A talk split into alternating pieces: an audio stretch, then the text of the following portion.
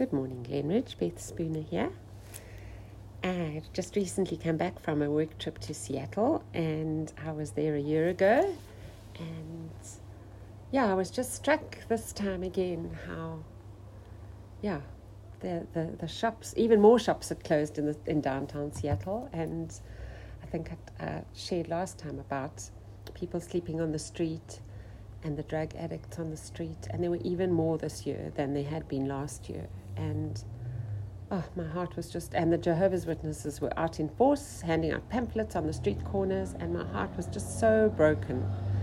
Um, and I just was so sad for, and it, and it's in our country as well. I think perhaps we just see it in another country, and it and it peaked to us because we get numb to it in our country, but but just how the world is in need of a greater love, a higher love, um, a perfect love, that only God can bring to to counteract all this this pain and suffering and evil that's in our midst.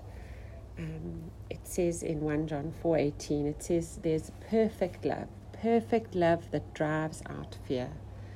And that is what we need. No human love is, is perfect. And marriage love, love in families, nothing, it's never perfect. There are always flaws to it and cracks to it. But, and as we love one another, we in Christ, we, we point people to the perfect love. We can only find that complete satisfaction, that complete peace that comes into our hearts when we know the love of God. Um, Romans five, verse five says, the lo- love of God that is poured out in our, into us, or shed abroad in our hearts. We need that perfect love to come into us. Ephesians three verse seven says, seventeen says, we are rooted and established in love. Father, we just thank you that you are that love, that you give us that love, that you are perfect.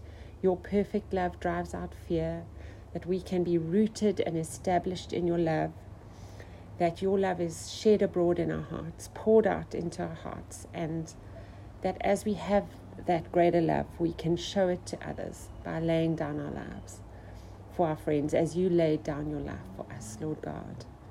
Show us, use us, send us to display your love to the world, but pour out your love to all these lost, captive people that need you, Jesus. Amen. Have a good day.